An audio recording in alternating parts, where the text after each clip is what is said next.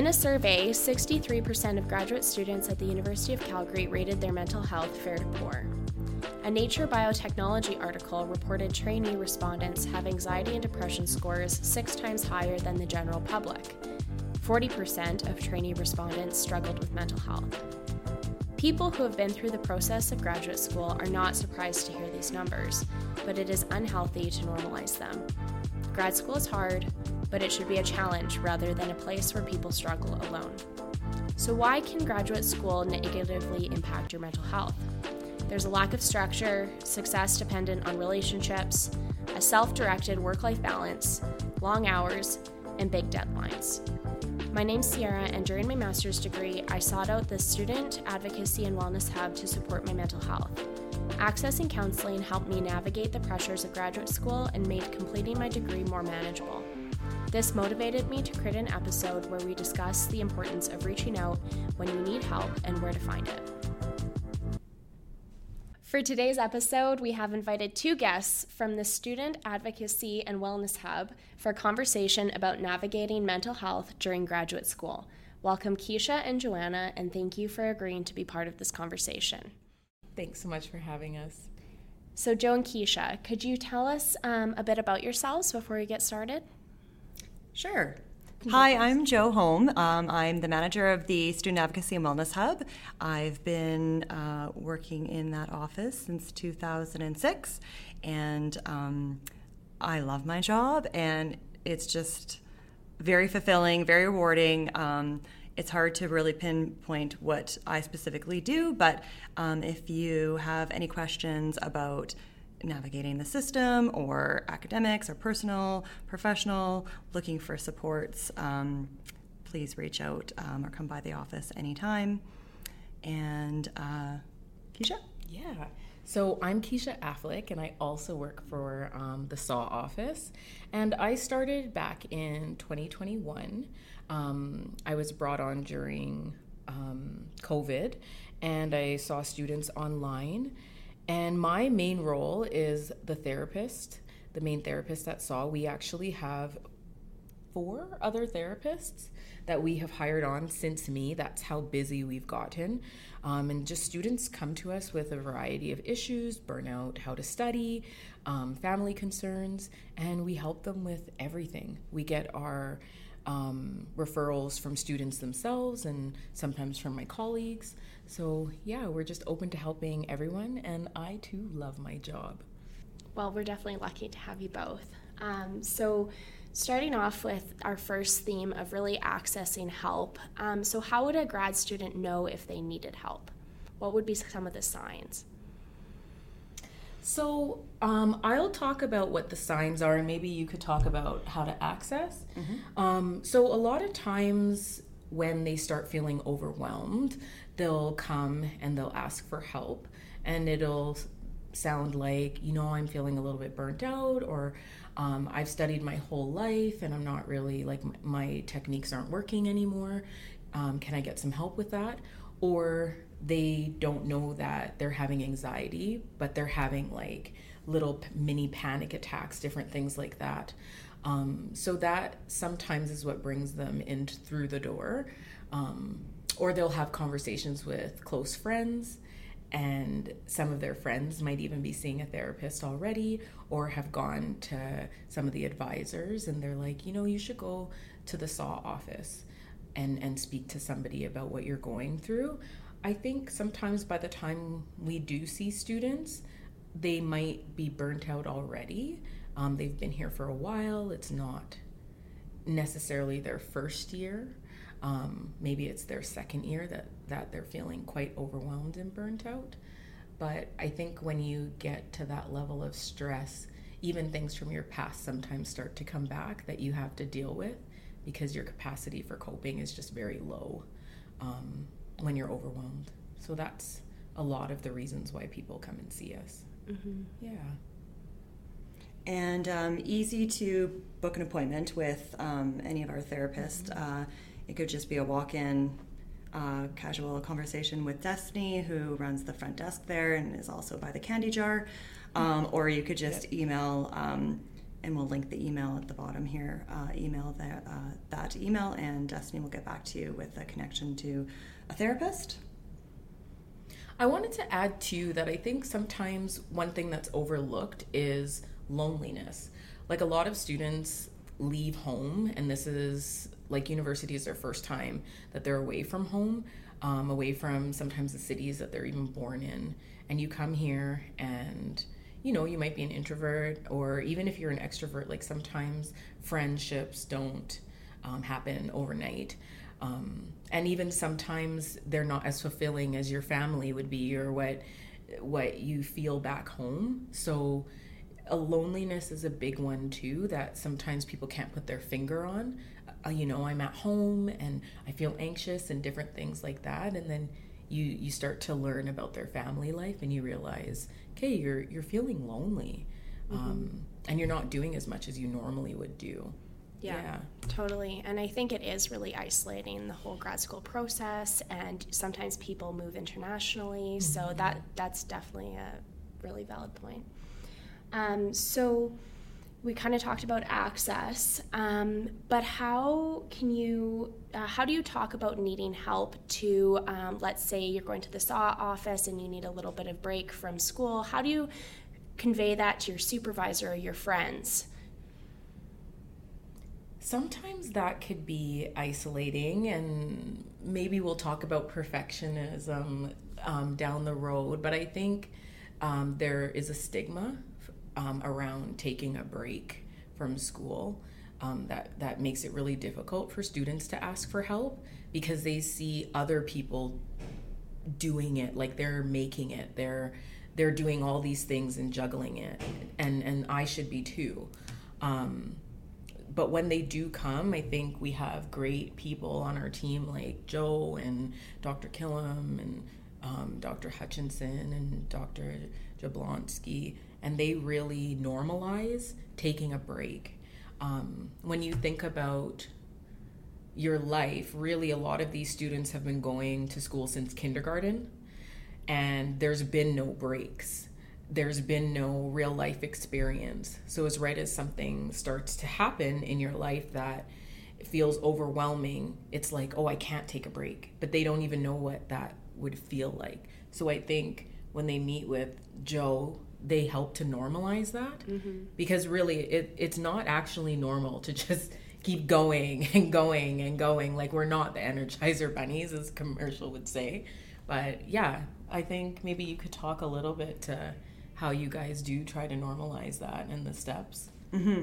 i would say i'm asked this question quite a bit and uh, I, it's so specific on obviously the supervisor um, and what the student's comfortable with. So I always just say, you know, whatever you're comfortable with sharing, share. And if you're not comfortable sharing anything, um, then just say that you have a doctor's appointment. Mm-hmm. You know, if you need to leave for a therapy session, uh, then just say you have a doctor's appointment. Mm-hmm. And I mean, there should not be any. If there's any follow up questions, you come see me because you're entitled to doctor's appointments. yes. Um, and same with friends. If you have a really good close support network that um, you're comfortable talking about this with, amazing because I think um, in sharing that, uh, it is also removing the stigma and perhaps um, the peers would also benefit from hearing that because I do think everyone fakes it till they make it around here and it is nice to know that um, oh you looked like you have everything put together and you're perfect and you're seeing a therapist you know and it's like yeah this is all healthy That's conversation why I look like that yeah, yeah. exactly yeah. Um, so, I mean, it's very specific to each person, but I I encourage if you're comfortable and you feel safe doing so to to just say, yeah, I'm, I have an appointment with a therapist. Mm-hmm. And if not, then don't. Like we we don't need to. And I think we have the conversation of when you don't listen to your body to take a break, sometimes your body takes a break for you. And typically, that is a longer period that you have to take a break for when your body decides, okay, I can't go anymore, like you can't go anymore, so we're shutting down. So I think I've seen a little bit of that where people will come to me and say, you know, I tried to study for the last four days and I haven't been able to. And I was sleeping for the last how many hours, and that's not like me. Um, and then we really sit and we talk about okay, what do you think your body's trying to tell you? Mm-hmm. Like if you slept for 14 hours and normally you're a person that sleeps for five or four and like what do you think your body needs? You know and then we have to break it down like that and it's not because you know you're we're dealing with very intelligent people obviously but it's just i think at this level you you're pushing yourself just a lot mm-hmm. people are just used to pushing themselves past boundaries and that becomes your norm and it and it but it's not real life Totally. Right. And it's not until really things manifest physically sometimes that people are like, oh, I need to start taking this seriously, unfortunately. Exactly. Right? Yeah. Yeah. So, um, we, we work in these labs and we have lots of peers. And so, if I uh, notice that one of my peers wasn't doing well or going through a mental health crisis, what would I do as a lab mate to help support them? Yeah, I think see something, say something, um, is probably what I tell a lot of students. And if they're your mate, then you have some kind of um, relationship with them. And if you don't, then usually it's it's a small knit community that you can find somebody to help them.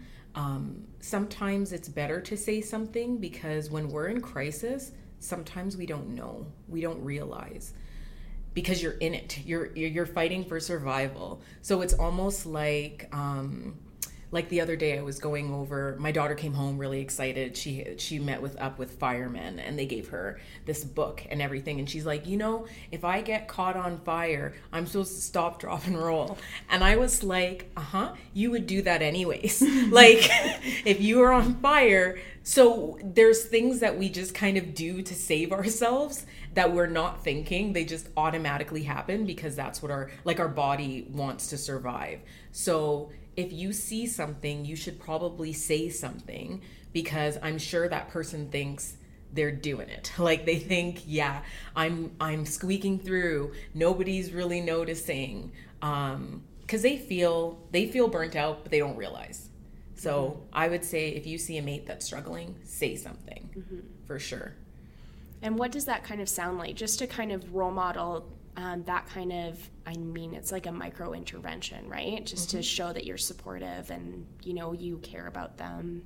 What does yeah. that sound like? I think it looks like, so how are you doing? and then the person's going to tell you oh i'm good right because that's that's what everybody says i'm okay and then you really look at them and you say no how are you really doing because this is what I'm noticing. Mm-hmm. And I think just that authentic conversation that you're having with them will help them to be honest about how they're doing because we rarely we ask people that's kind of a conversation starter hey how are you and we're on to the next thing right totally. but slowing it down gives them permission to actually say how they're doing and then it'll give you permission to to to tell them what you've been observing about their behaviors. Um, if you have suggestions for them, you know, like I know about this great service, don't be afraid to do that. Mm-hmm. Um, don't be afraid to tell them that you're worried about them. I'm worried about you. I I really think that you need some extra support. Um, people are okay with that. I think sometimes we're scared of offending people. Yeah. And really like even when we ask and i know maybe we're not there yet but i'm bringing this into but even when we ask about like are you feeling suicidal a lot of times we're scared some people are scared to do that because you don't want to offend somebody mm-hmm. but there sometimes it's that relief oh thank god somebody asked me mm-hmm. because this is how i feel mm-hmm. and i've even had groups of students say you know i put that out there and other people were feeling the same way as me mm-hmm. as well, right? So it started this beautiful dialogue that mm-hmm. people were able to get support for one another, peer support, mm-hmm. and then outside support. So I think that you just ask by saying, How are you really doing? Because mm-hmm. they're going to tell you okay. Yeah. There's very rare people that's like, How are you doing? And they're like, Actually, yeah. my life is on fire. I'm falling apart. Like, that's not usually what we do. Yeah. yeah exactly. And I think some people could be a bit trickier uh, in um, getting them to open up, which is fine. But if if you're still quite concerned about them because you've noticed mm-hmm. they aren't showering or eating or you know their typical behavior is off, uh, you can absolutely still you yourself come by SAW and just say, you know, I'm, I'm a little bit worried about one of my peers because I one of the things I do probably like three times a week is just random check-ins on students just to hey because i have preceptors come in i have other students come in that are like worried for various reasons and then i'll just do a check-in and um, and then i'll usually book a uh, meeting with them or just tell them to come by the office and that's another good way to get the ball rolling. Um, so if you feel like you're not equipped to handle because you're not getting thing back like oh yeah no i'm fine and then turn around um, i mean you could very much feel free to reach out to, to us and SAW and we can help support or find supports for them. Mm-hmm. mm-hmm. No, that's really helpful. I think that gives some good steps on how to approach that. So thank you. Um, so we talked about the SAW office as a resource, and we're also going to link some more grad studies resources in the description.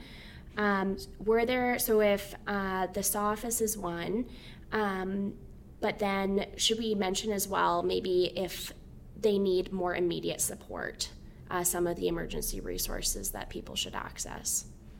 Mm-hmm. Yeah, um, and and we'll give numbers for this because not all of it has to be connected to, I would say, our campus per se. But of course, we all know if something is you need help right away. Nine one one is um, the major resource. Um, even walking a friend or driving a friend to emergency to get to get um, emergency resources. Another one is we have the distress center um, in the community that you can call. It's 24 um, 7. We also have addictions and mental health helpline, and we'll give the numbers for that too. But there's also all week, and I'll give the times and numbers. I think we'll add them because they all they're all websites. Mm-hmm. Um, it's called the Eastside Family Center and it's a free walk in counseling, and a lot of people don't know about it. So it's in the Northeast and just right across the street from Marlborough Mall um, in that little center there and you you can have a free counseling session. You can go every day if you want, but it's single session. You go with kind of one problem a day. They help you deal with that and it's it's open to anybody mm-hmm. really. And that's a monday through um, sunday right? Mm-hmm. did i get, did i capture a week? Yeah. A monday through sunday service. Mm-hmm. um, and i think it's it's fabulous outside of um, what we offer. Because obviously we even main campus has has counselors but we're only monday through friday certain periods of time. Yeah. so it's just something that you can go to right away and get that support. Um, and don't quote me on this but i think on wednesdays they have a psychiatrist that's there that is behind a mirror that will observe. You can't actually meet with the psychiatrist, but they can listen in and alter meds and different things like that. So it's a great service that's offered. That's great to hear. Yeah. Yeah. Okay, so we'll definitely link everything mm-hmm. and how to access that. So speaking of like coping, uh, so you're going to counseling, but then maybe you're not coping so well in between sessions. Those might be uh, some good resources to reach out to. Um, do you have any other suggestions for coping between counseling sessions or before what you're while you're in the intake process? Absolutely. So what I know what our office does, we we do offer um, like what's it called? Um, main campus. We give main campus as a resource as well. And I know we tell our students that they can reach back out to us. So even though we know that sometimes you're going to be on the wait list for like four weeks, you can check back in with the SAW office. It's not an emergency resource. We always give the hospital mm-hmm. for an emergency resource, but you can shoot us an email or you can mm-hmm. come in and somebody will bridge the gap for you yeah. in our office. Like we can sit down and have a 15 minute check in mm-hmm. or even sometimes longer.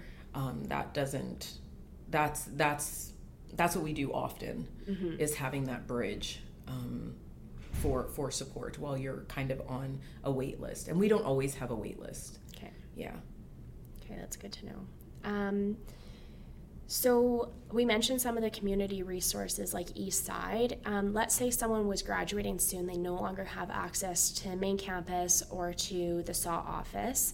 Do you know of any longer term counseling that's available in the city?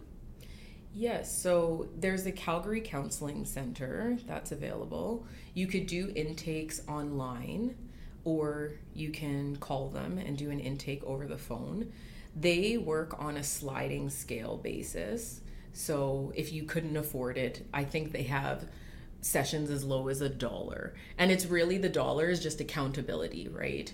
Um, the service is worth something, so they want to you to at least give something towards yourself getting help. Um, it's really easily accessible. I think within a week you could be in um, to the Calgary Counseling Center. I'm just trying to think through the Distress Center as well. They also have free counseling. There's a little bit of a process, so you'd have to just phone them. Um, I believe they have a wait list, um, but you could absolutely be assigned a therapist through through them as well. Totally. Yeah, to Yeah. kind of tie you over, and of course there's there's um, fee for service counselors. Um, a lot of them are starting at anywhere from $160 to 250 probably in Mm-hmm. the community and you could find those on psychology today Yeah. you could probably find them on linkedin um, those kind of places Yeah, those are great resources. Yeah. Thank you. I'll add one more We'll link to it. Um, the Have you ever heard of Community Connect YYC? yes Yeah, that's yes. um, a barrier-free sliding scale. Um, any kind of therapy that Mm-hmm. um, you could think of, uh, and I know I've heard really good things about it from from students that we've connected to. Mm-hmm. Oh, that's good. that just reminded me of one more Okay, perfect. So- it's good to have too many Yes, resources yes. to mention. I was just thinking through COVID came a website called wellnesstogether.ca and you go and you sign up, make your own profile. You don't have to make a profile if you're in crisis. You're going to be like, I don't want to do a profile. We get it. So we actually, there's a link on it that says um, talk 24 7. And if you click that link, it'll take you to a 1 800 number and you just call the 1 800 number and you can actually speak to a counselor immediately over the phone. Um, they do like a little survey or whatever. And then for people that they find that are using it all the time, then they put you on a schedule. However, right away you can speak to a therapist and you and you don't have to wait. So wellnesstogether.ca. That's We'll awesome. put that in there too. Yeah, that's a great resource. Thank you. Um, and then you mentioned like some people um, might hear about other people in their lab that also go to therapy, and then they might be thinking, oh, like, well, our counselors talk about um, us to each other. Um, and so that concern of confidentiality might be brought up. So, do you mind talking about your policy at this office? Yeah, whatever comes to me or my colleagues stays with the person.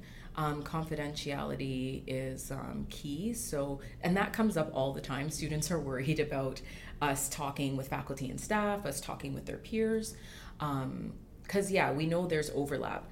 We don't ever talk about somebody else. So sometimes students who don't care is like, oh, you're seeing my roommate too. And we just look at them. we just look. We're not confirming, we're not, you know, anything like that. And you don't deny either, obviously, because then they would know. So confidentiality is is up there. We we never break confidentiality. Um, except there are exceptions to this, and the students know if there is a safety issue or someone else's life is at risk, then we do break confidentiality. And we break it in a way that I wouldn't be calling Joe and being like, "Hey, did you hear this?" No, I'm I'm going to break it to 911 and say, "Hey, this person is at high risk um, for harming themselves or for harming someone else." So those are the only circumstances. Other than that, we are 100% confidential. Okay. Yeah. That's good to know. And so people wouldn't have to be worried about their files being accessed by the university or anything like that. It's stored separately. Okay. Cool. That's awesome. So with that, That was a yes. Yeah. Okay. I'm like, our, I forgot. I'm like, we have to answer. so with that being said, we'll take a little break, and uh, so we'll conclude this episode. Thank you so much um, for um, answering questions around the theme of accessing help. And the next episode that we'll be recording um, are about the common themes that we see in counseling. Perfect. Thank, you. you.